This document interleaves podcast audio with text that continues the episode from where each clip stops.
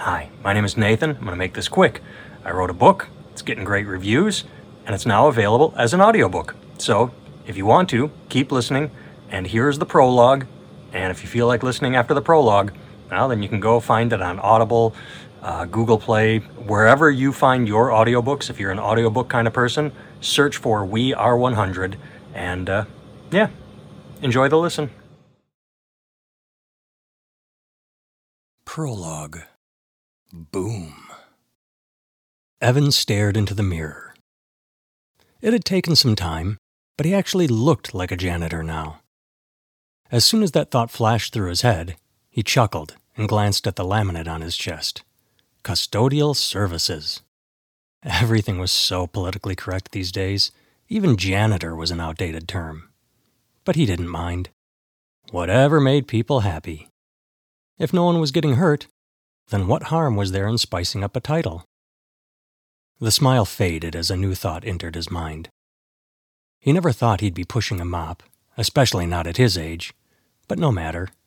It's not like the position or the work defined him. This was all part of the plan. Get in, go unnoticed, make your move. Sleeper cell, so to speak. At first, he had been nervous, especially when applying for the job. What did it look like to have a full blown university professor, one with tenure, and only a few years away from retirement, looking to unclog toilets and empty waste bins? He worried they'd look into his past. He thought they would uncover what he was up to immediately. But they hadn't. Human Resources bought his story. Probably because it was 90% true and only 10% enhancement. Sure, lie might be a more appropriate word, but maybe enhancement was just the politically correct term for lie. When asked why he was downgrading so heavily, he responded, Well, I lost my wife two years ago. I turned to booze, which lost me my job, and now I just want to do something physical. Something away from the prying eyes of others. People always wondering how I'm doing, how I'm dealing with everything. Evan had drifted off for effect, then, after a pause, finished with a heartfelt, I just want something low key to keep me busy. The brown haired woman with kind eyes was sympathetic and hired him. Now, there are outright lies, such as the part about him being a drunk and losing his job, and then there are lies of omission. Did he really want to do nothing? To stay quiet and keep busy? Oh, God, no. He wanted revenge. He wanted to do something to get back at those responsible for the loss of his wife. His wife. He had been at her side when she passed. Assisted suicide. The medication keeping her alive had become too expensive, and she wanted to go out on her terms. She wanted to leave before deteriorating to the point she'd be unable to express herself. Now, two years and three weeks after standing over her casket, Evan Frankert would express himself in a way Madonna hadn't envisioned when she wrote her song. To that end, he checked the gun sitting in front of him. Evan didn't want to fire it, but knew he might have to in order to prove a point. When he first held the gun, it was heavier than he expected. In the movies, people were always throwing guns around, treating them like batons. He figured they were at least somewhat light. After his first week at the shooting range, he realized how silly those action movies were. Holding the gun sideways was dumb beyond words, and the way actors shoot randomly and hit their target every time, nothing in real life is so easy as it appears on the silver screen. Also, Guns in movies never seem to have any kick to them. That's what surprised Evan the most, even more than the noise. He'd been expecting the loud bang, but the first time he fired it, the recoil blew his hands back and he almost hit himself in the head. After that, he held on tightly, with slightly bent elbows to absorb the kickback. One year of meticulous training later, Evan felt as comfortable holding and shooting the gun as he did driving a car or brushing his teeth. The action was now routine. Anyway, the gun was backup. Evan hoped he wouldn't need to use it, but somewhere in the pit of his stomach, he knew he probably wasn't going to get off so easy. Evan closed his locker and made his way over to the custodial carts. He'd never worked the day shift before. Day services were kept on hand in case a bathroom needed to be restocked or someone spilled something, but for the most part, the day shift was kept out of sight. The real cleaning took place at night. Once the sun went down, the kings of the boardrooms went home and the peasants came out to remove all messes under cover of darkness.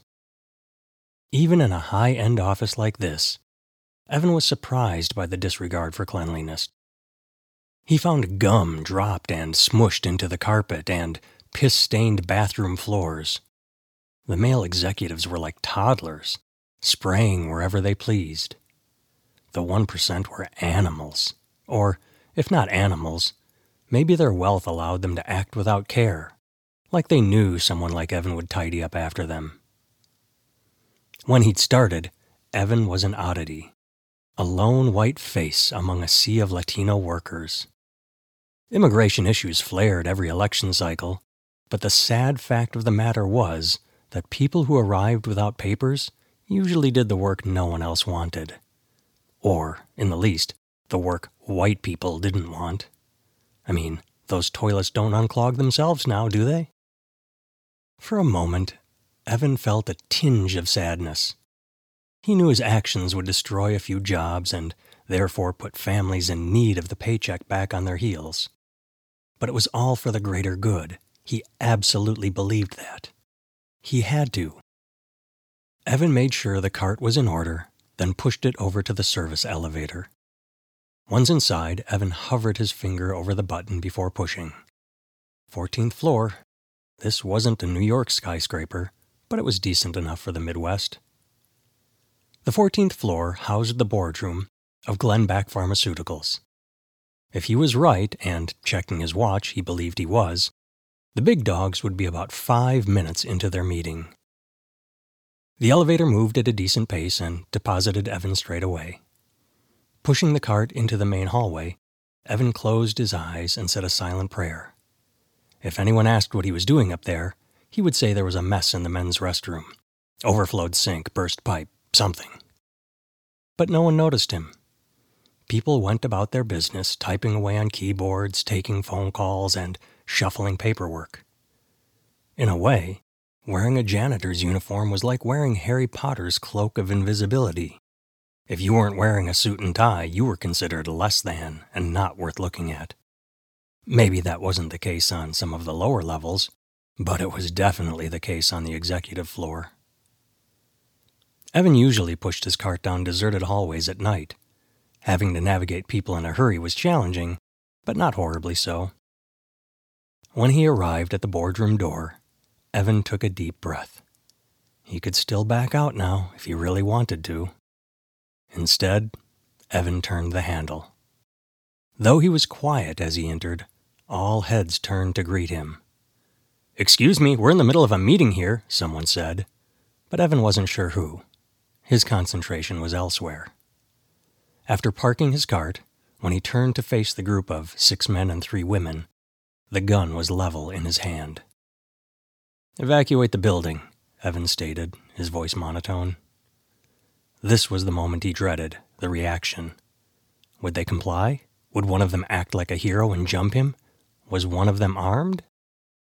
Evan's eyes slowly scanned the room, trying to absorb as much detail as necessary. The fact no one was moving was reassuring. You're Janice, Evan said to the woman sitting just off from the others. The fact she wasn't actually at the table was the giveaway.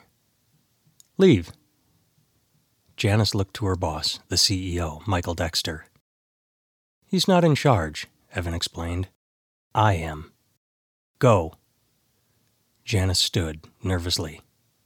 Evacuate the building. You have ten minutes. Janice took one last look around the room, almost apologetically. Even though it was too soon to know exactly what was happening, she knew she was being spared, and for that she was thankful. Evan watched Janice exit. This was it. Two years since his wife had passed. One year of mourning, one year of planning. Oh, and three weeks of putting everything together. Can't forget those three weeks. The silence was palpable, but Evan actually enjoyed it. The less he had to explain, the better. When it was finally broken, Evan sighed, but only slightly. Is Janice in on this? Evan recognized the man who had spoken as Sean Patrick Moore, the CFO. The question wasn't completely absurd. The release of one person near immediately must have looked odd, but the timing seemed out of place. Didn't they want to know who he was or what his demands were?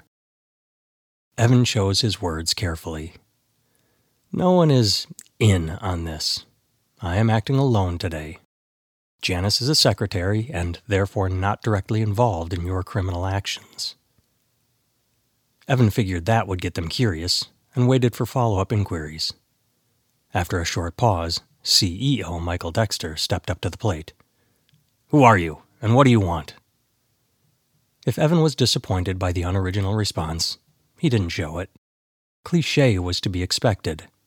The idea someone could be inventive in such a situation was a challenge most people cannot rise to.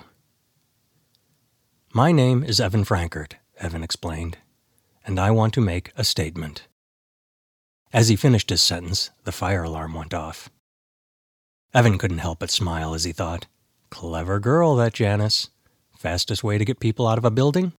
Tell them it's on fire. Evan glanced out the window. Fourteen stories down, he could see people beginning to trickle out the front doors. Michael interrupted his train of thought.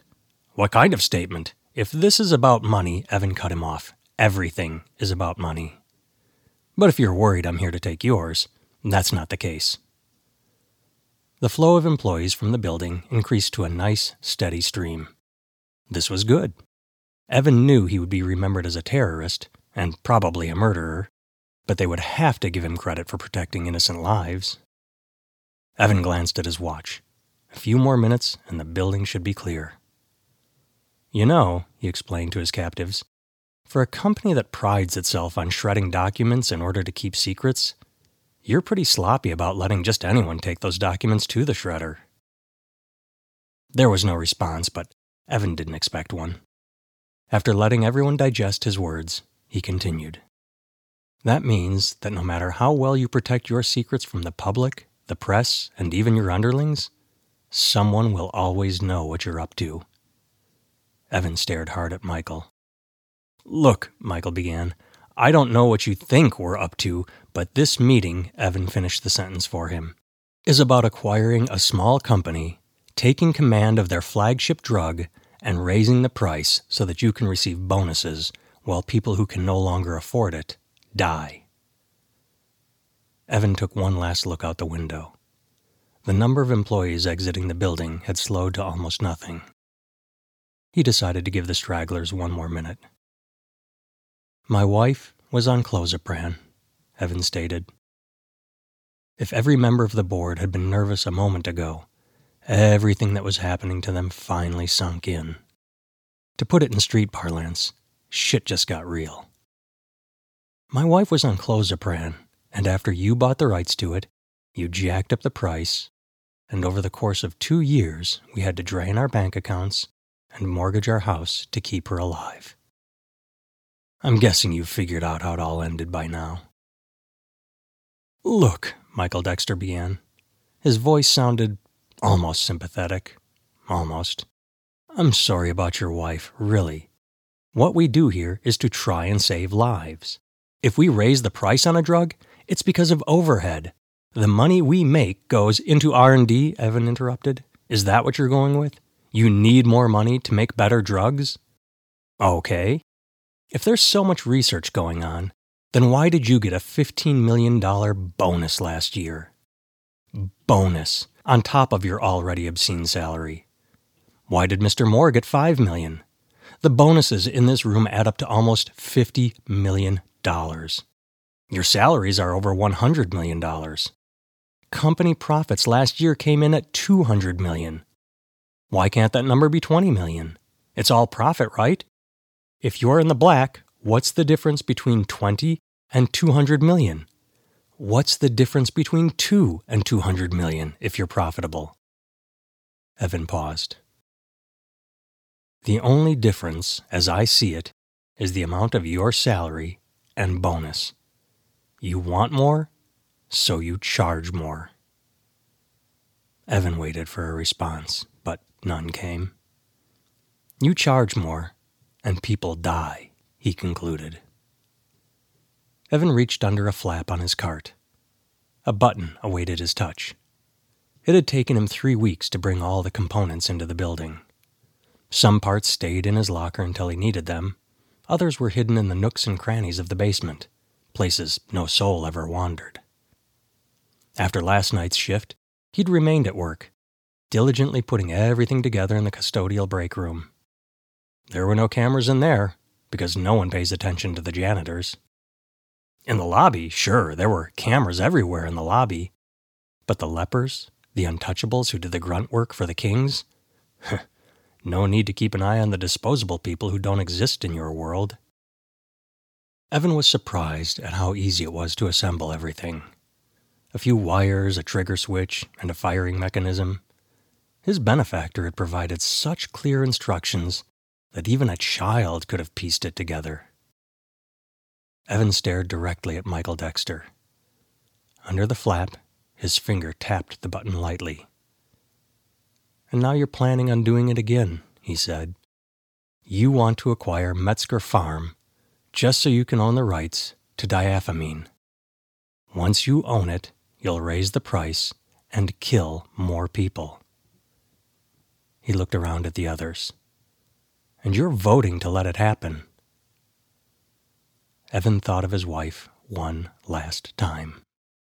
He didn't know whether or not there was an afterlife or if he'd be seeing her in it, but he knew this was the end of his time on this particular mortal coil.